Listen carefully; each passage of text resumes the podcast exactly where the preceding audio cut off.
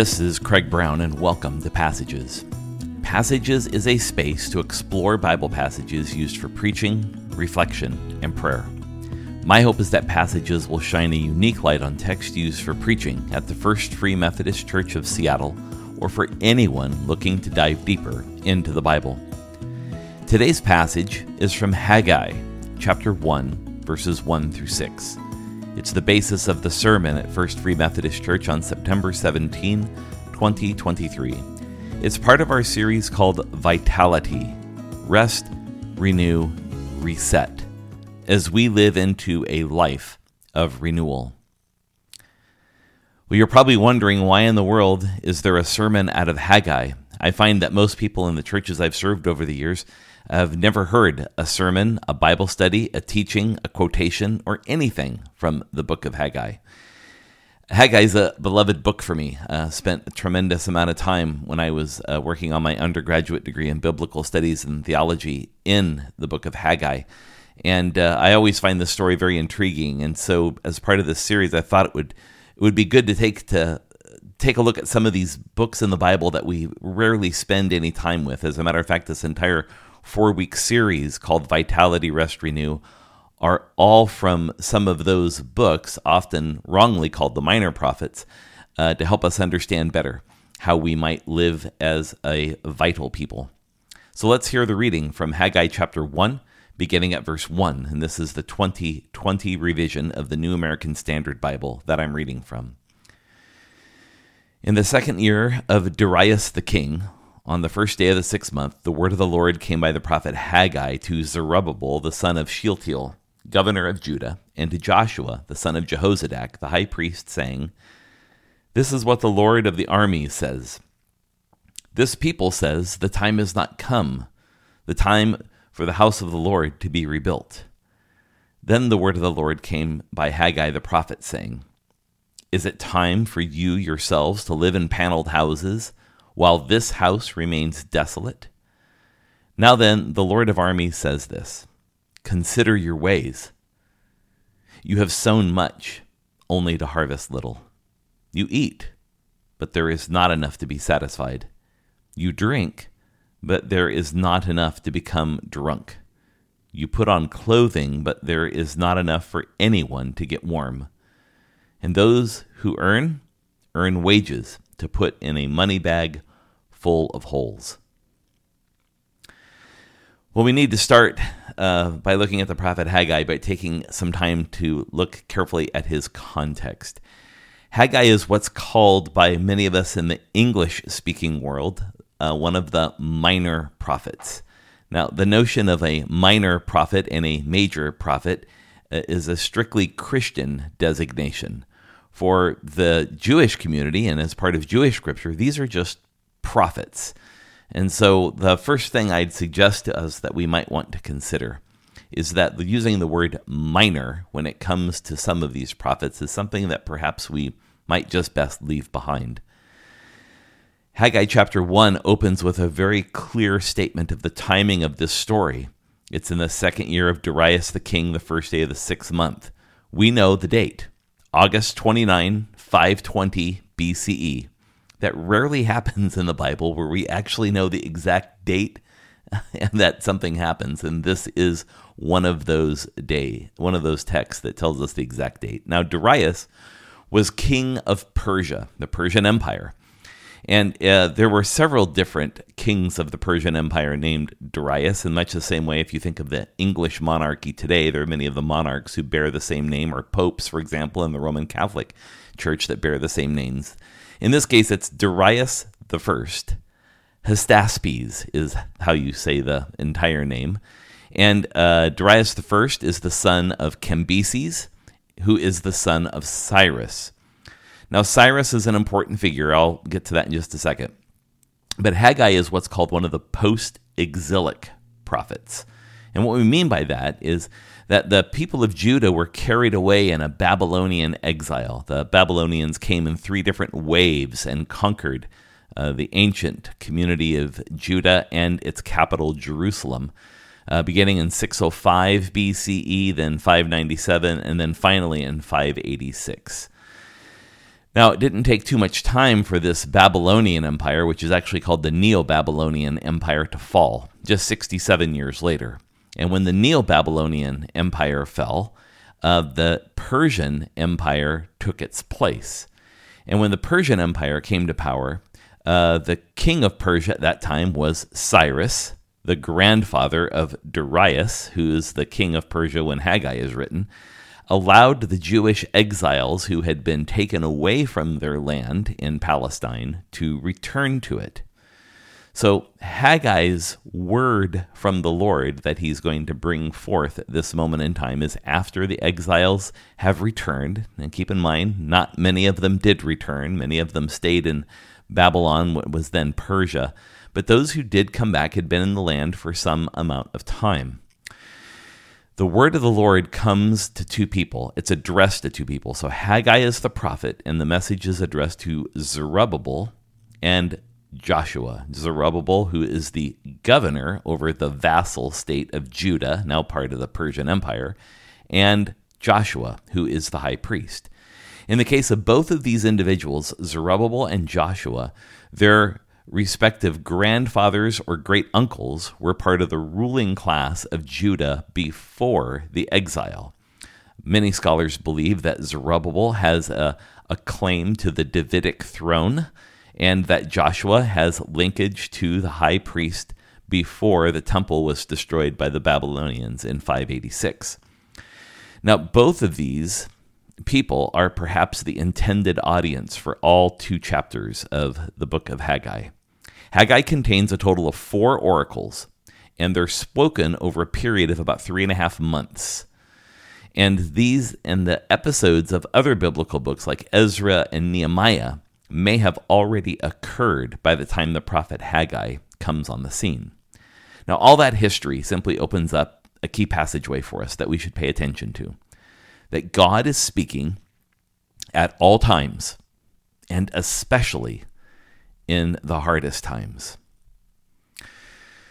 This is one of the three prophetic books in the Bible occurring after the exile, as I mentioned a moment ago. This is a post exilic prophet after the exile. There's three post exilic prophets. They happen to be the final three books of what we call the Old Testament or Jewish scripture HZM Haggai, Zechariah, and Malachi. Haggai, Zechariah, and Malachi even in the ruin of their civilization. For these three prophets, the destruction of Jerusalem by the Babylonians, only a small fraction of the Jewish people returning to their homeland, Uh, and all the life that's been lost, all of the devastation, all of the ways in which their lives have been disrupted and thrown into upheaval for nearly 70 years, God is still speaking.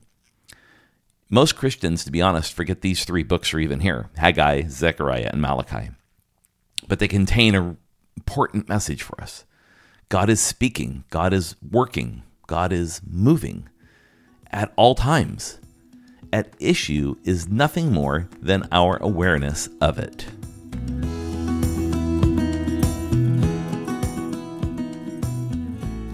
Now, verse 2 turns to a question of timing. Uh, verse 2 says, This is what the Lord of the armies said, or says. It's a strange title, and it's a title for God, the Lord of the armies, that's used often in the book of Haggai. It evokes the supremacy and the sovereignty of God, that God is the commander or controller. So, if you were to envision what this text is uh, trying to conjure to us in terms of the image of God we see here, it's this sovereignty or this greatness of God. And what's interesting in that verse is that uh, that God begins speaking through Haggai the prophet, and the very first thing that God says is this: "This people says, the time has not come for the time of the house of the Lord to be rebuilt." This people says this is an important construction for the message of Haggai. He, the the first word that God speaks here is this, this people, not my people, this people. It's the word this in English, we call it the near demonstrative. And what's important to notice is that there's a distance here, a distance between God and the people. It's not my people, it's this people, the people over here, uh, the people that are not fully mine, these people.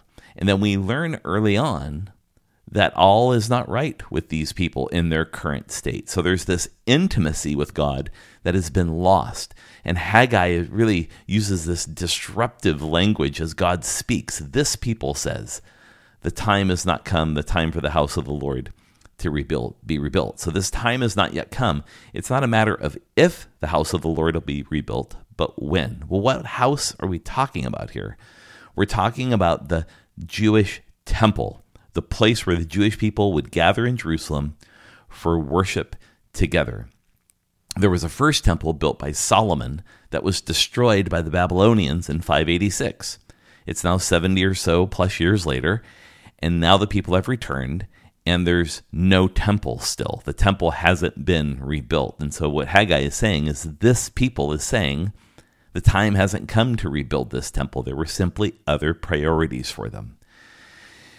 And then again, another key piece of language here as we kind of move through this verse. This people says, The time has not come for the house of the Lord to be rebuilt. That word, the phrase house of the Lord, is important because the Hebrew word here is not the Hebrew word for temple, like the Jewish temple, but house. It was actually the common word that people would use for their own home. And so what's happening here is that God is wondering why there's no home for him. How have the people prioritized their own God? That there's that people say the time has not come for the house of the Lord to be rebuilt. Now, rebuilt is important, and you need to walk through a little bit of what this means in the scope of the Bible.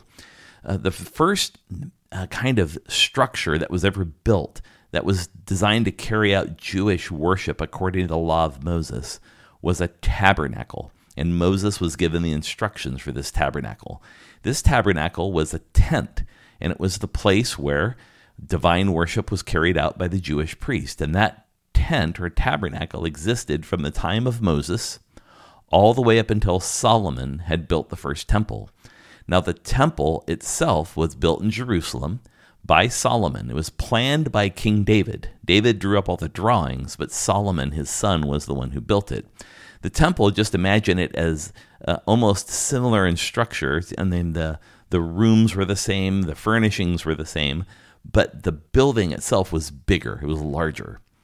Now that building was destroyed by the Babylonians by King Nebuchadnezzar in 586, and so Jerusalem has no temple. And so the question in verse 2 is a question of timing that God is asking the people How is it that the time hasn't come for me to have a home in my own land. It's another key passageway for us in this text that God seeks to be present with this people. You know, the lack of a temple is indicative of several things. One is that there's this desire on God's part to be close to his people. And this lack of a temple kind of indicates that the people they don't really care about being that close with God because the temple's not there. So the message is clear. The people have said now is not the time. So then God is basically asking in verse 2 rhetorically, when will it be time? Everyone has a house, just not God.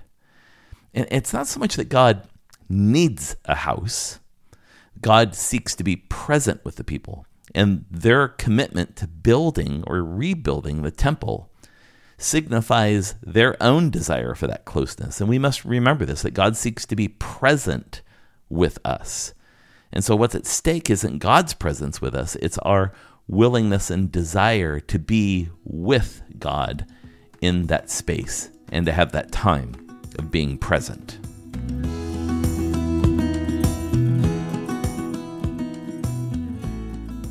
We turn now to verses 3 and 4 of this passage in Haggai 1.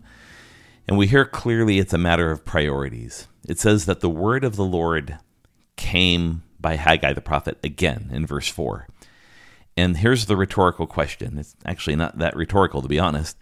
God says, Is it time for you yourselves to live in your paneled houses while this house remains desolate? There's a bit of a mixed message here. Um, this idea of paneling. You know, the God is saying, Is it time for you to live in your paneled houses while this house remains desolate? Well, what's a paneled house? The word there for paneling in Hebrew liter- literally means covering, covering or being covered. Paneling can be considered expensive paneling for one's walls. It could also be the word for roof, walls, who knows what. But regardless, the statement is one of contrast. It's not about what kind of paneling there is, it's a matter of contrast that people live in houses with a covering, whether covering on the walls or covering on the roof, whatever it is. But God's house doesn't have any of those things. And that's the latter part of the question in verse 4. While this house remains desolate. Again, it's the same common word for house. It doesn't say while this temple remains desolate, it says while this house remains desolate. There's a sense in which God wants to be with the people, but there's no house for God to be in to be with them. Now, when the people returned from exile, we know that they set about a reconstruction. We can read the books of Ezra and Nehemiah that tell us about what happened when the exiles returned from Persia and the things that they began to do. Now, Haggai's ministry comes almost two decades after that time, two decades after Ezra had returned and began rebuilding. As you know, Ezra was dedicated, Ezra was a scribe and dedicated to helping the people reacquire some sense of their knowledge of the law. Nehemiah came later, who was dedicated to the rebuilding of the walls around the city of Jerusalem. Those two books tell us a lot of the history that happened in this episode. But during that time, apparently, people built homes with some of them being quite extravagant. And during that same time, work halted on the Jewish temple. Now, we know from Ezra that the economy was very difficult for the Jewish people when they returned. They had a very, very difficult time making a living when they returned, and I'll talk more about that in a minute. But there's a key passageway for us here that priorities are revealed in behaviors, not speech. You know, it's clear where the priorities of the people, especially where Zerubbabel and Joshua are. Those are the two leaders of these exiles that have returned. Years have gone by since the initial work on the temple had started and was halted. God's place in their lives, and perhaps very specifically, God's place in the life of Zerubbabel and Joshua, Zerubbabel the governor, Joshua the high priest, is quite clear. They can say what they like, but their actions are clear. So when we think about our priorities, the things that matter to us, the things that are the most important to us, we have to look at our concrete actions rather than the words we use or the intentions that we have. Priorities are all about behaviors and actions, and we need to look at those first.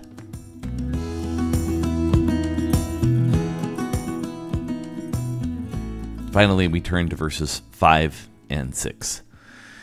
Now, God points to the results of their priorities in this oracle that is delivered to Haggai and uses an important phrase here in the very end of verse 5.